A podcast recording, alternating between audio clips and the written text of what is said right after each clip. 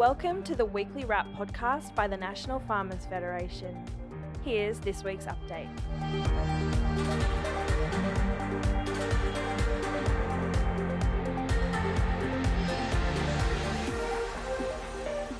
Hello, everybody, and welcome to this week's edition of the National Farmers Federation's weekly wrap podcast. I'm Laureta Wallace. I'm the General Manager of um, Media here at the NFF.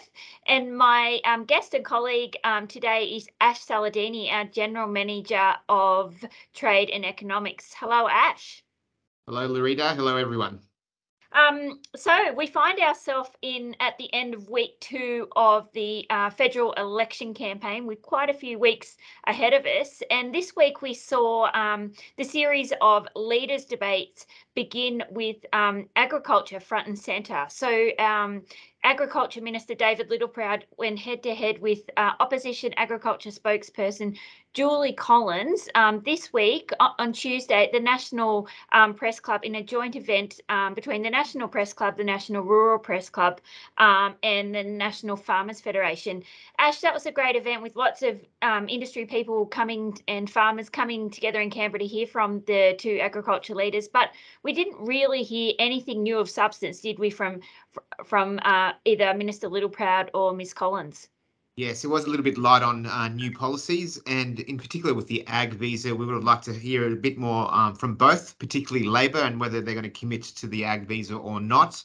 Um, there's a lot of issues there for um, agriculture, and to your point, they didn't really touch upon many of those issues, including supply chain disruptions. Though there was one new announcement around the loan guarantees um, for young farmers from Minister Littleproud. Yeah, that's right, Ash. So um, certainly with the ag visa, um, we were looking for a firm commitment um, from Labor and their support to um, help us in that really important part of easing farmers' um, labour shortages, and we didn't get that. We also didn't hear um, quite enough from Labor on biosecurity, and there was just a general um, lack of attention from both um, representatives on, like you said, um, supply chain issues and also in the environment. It was surprising that there wasn't more said on that really important issue. Yep, exactly right. climate, we would have expected this to be a climate um, um, election, and despite that, there was very little around the role of agriculture in sustainability and climate. So again, another missed opportunity by both parties. Yep, agree. So if you did um, miss out on that debate, it was it was broadcast almost live on ABC News Channel. Um, it, but it's there now um, on iView for you for to watch. So maybe something to think about um, to do over the long weekend.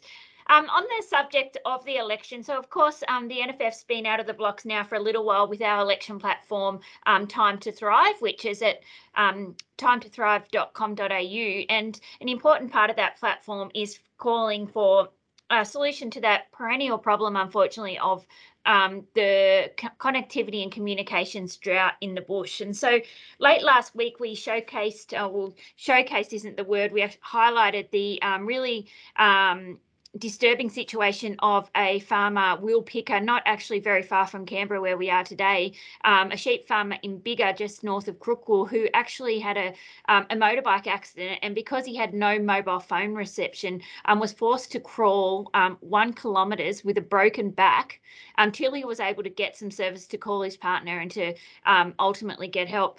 Ash, um, this unfortunately is a story that is all too common that we hear at the NFF.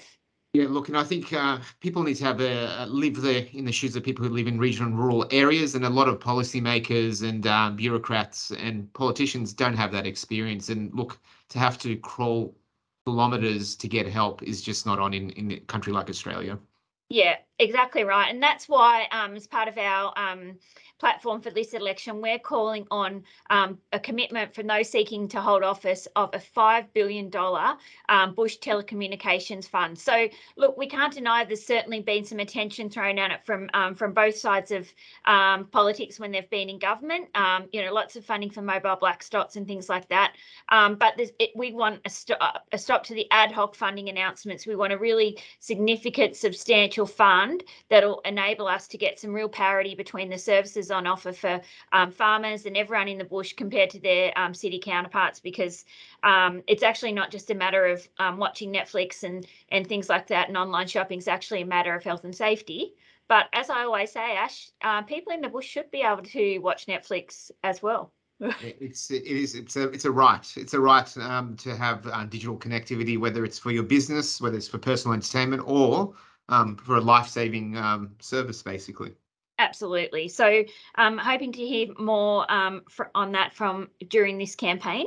Um, so, uh, in another um, sort of long weekend pursuit, we're encouraging people to um, apply for the NFF's Diversity in Ag Leadership Program opportunity. So that's um, an initiative that's the baby of um, our President Fiona Simpson, and it's about seeing more women get into the leadership ranks um, of our industry, which is um, pretty at pretty low levels at the moment. So the Diversity in Ag Leadership Program, now in its fifth year, is a mentoring opportunity.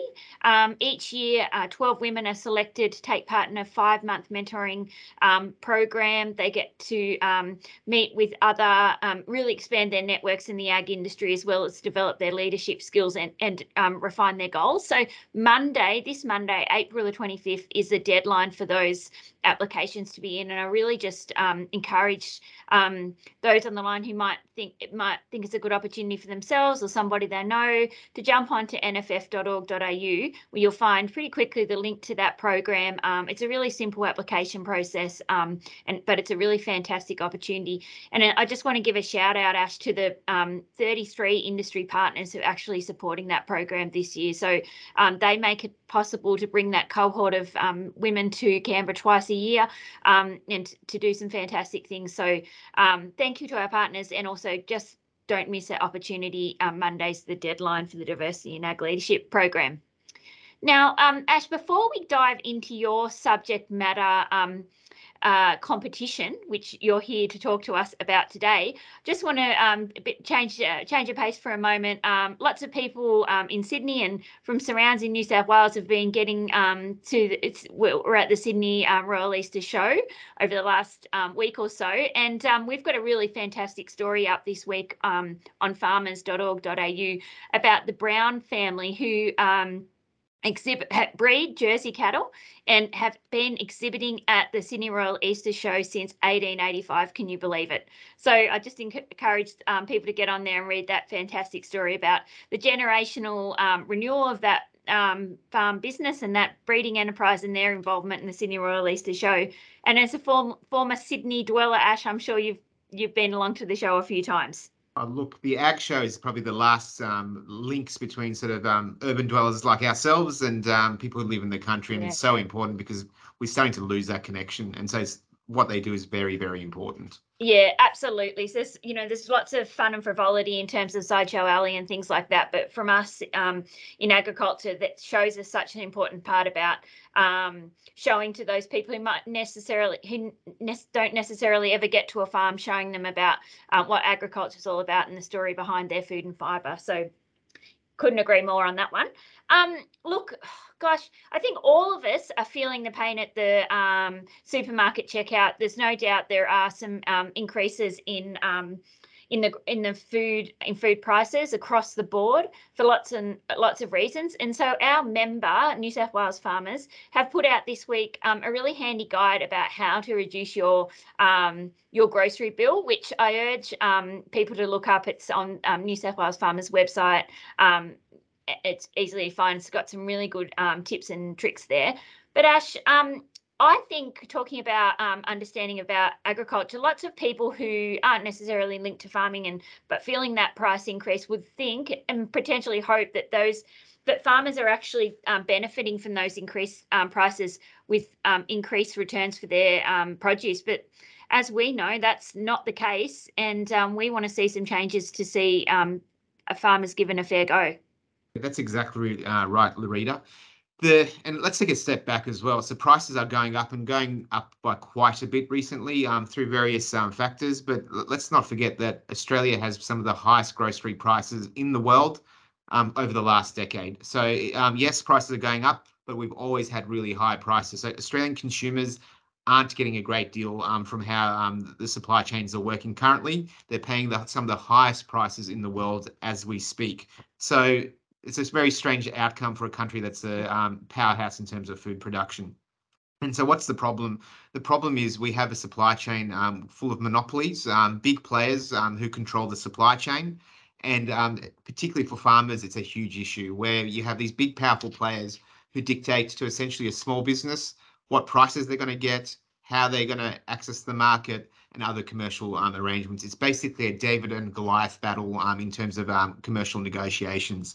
So that that's the first set of issues, and the second um, set of issues is they're not doing it for our consumers. Um, so the farmers aren't getting paid what they should be, but that benefit or that surplus is not going to consumers. It's basically the middlemen in that supply chain, and we need to do something um, to stop the unfair allocation of those um, those benefits, and that's why we want competition policy reform.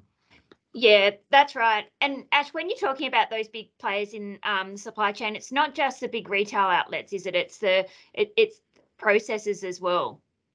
It's processors um, in anything in dairy, in, in meat, um, it's input providers, it's energy providers, um, it's um, freight and logistics. So, you know, the people who own the ports and the ships.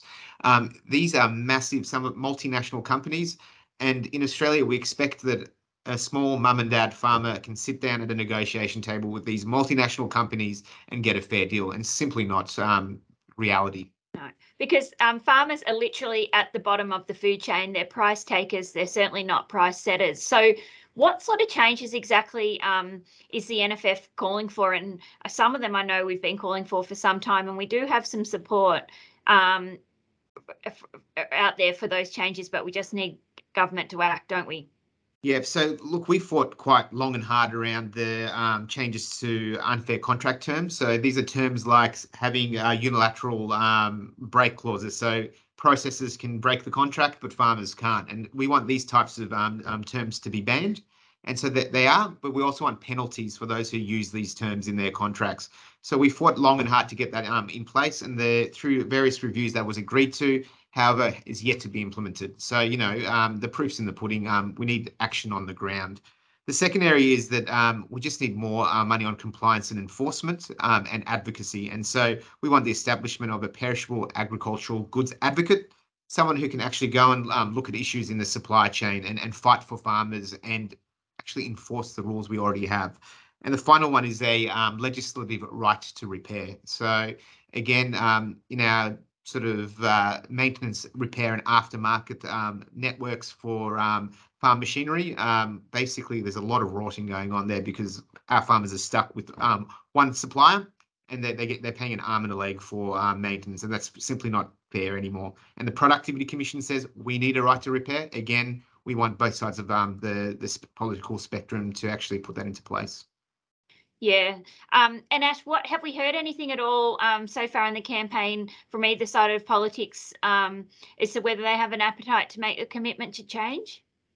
And and that's the sad thing about the election um, to date. Um, whether it was at the leaders' debate or the agricultural debate, um, they've been very light on vision and substance as to um, what agriculture um, will and will not be in the future. And competition policy reform is one of our big issues, and neither party has addressed um, their vision for competition policy reforms here. So a little bit disappointing to date, noting that this might be a marathon election though. So hopefully we see something in the next uh, two or three weeks. Yeah, and you can you can bet we're going to continue to um, hold their feet to the fire on, on these important changes and other things like um, telecommunications, um, workforce, um, environment.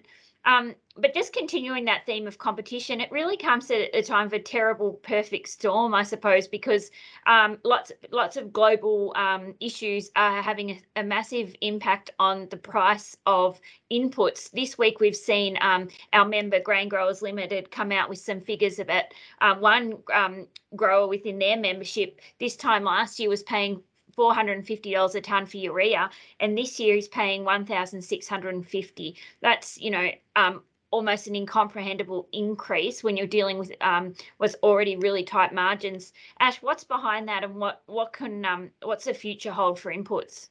Yeah, I think there's two stories to tell here. One, um, internationally, there's been supply chain disruptions, um, and so with that, prices have um, risen. Um, so we can almost blame international factors, but I think that we, we're letting people off the hook there a little bit because the problem in, in Australia is we pay the highest price for everything, whether it's freight, whether it's for inputs, uh, and um, whatever it might be, we were already paying the highest prices. So what we have now is two things coming together. As you said, it's a perfect storm. So let's deal with the one we can deal with. We can't change the international market, but we can make our supply chains fairer through competition policy reform. So let's not let them off the hook just because there's another factor that's um, um creating that perfect storm. Okay, all right. Well, Ash, it's been um, wonderful to have your insights on today's um, weekly wrap podcast. Um, just wrap up with a couple of reminders. Um, don't forget, Diversity in Ag Leadership Program applications close this Monday. Really easy to find and also really easy application to go through nff.org.au. Um, but also just um, again a reminder about that we are in that um, election campaign and NFF's working um, really hard on behalf of farmers to get some good outcomes for the whoever holds government for the next parliament. And so if you you take please take the opportunity to go to timetothrive.com.au. And while you're there, you can register to receive NFF's uh, policy voting guide. So that is going to be a really um, invaluable tool to where um, you put that all important vote of yours. It will be give a um, uh, account of we've written to each party saying you know where do you stand on these important issues like telecommunications competition environment workforce? And that's going to just tell you warts and all where each party stands. So i think that's a really valuable um, tool you'll need when voting. And so if you register at that time to, time to thrive.com.au you'll receive that policy voting guide when it's developed um, straight into your inbox. So um, with those two reminders i'll just say to everybody um, thanks for listening um, and have a great long weekend and um, Anzac long weekend as we reflect on the contribution of um, our diggers to this country. Thanks, Ash. Thank you. Thank you for listening to this weekly wrap up from the National Farmers Federation. For more information about the NFF, visit nff.org.au. Otherwise, stay tuned until next week for the next instalment.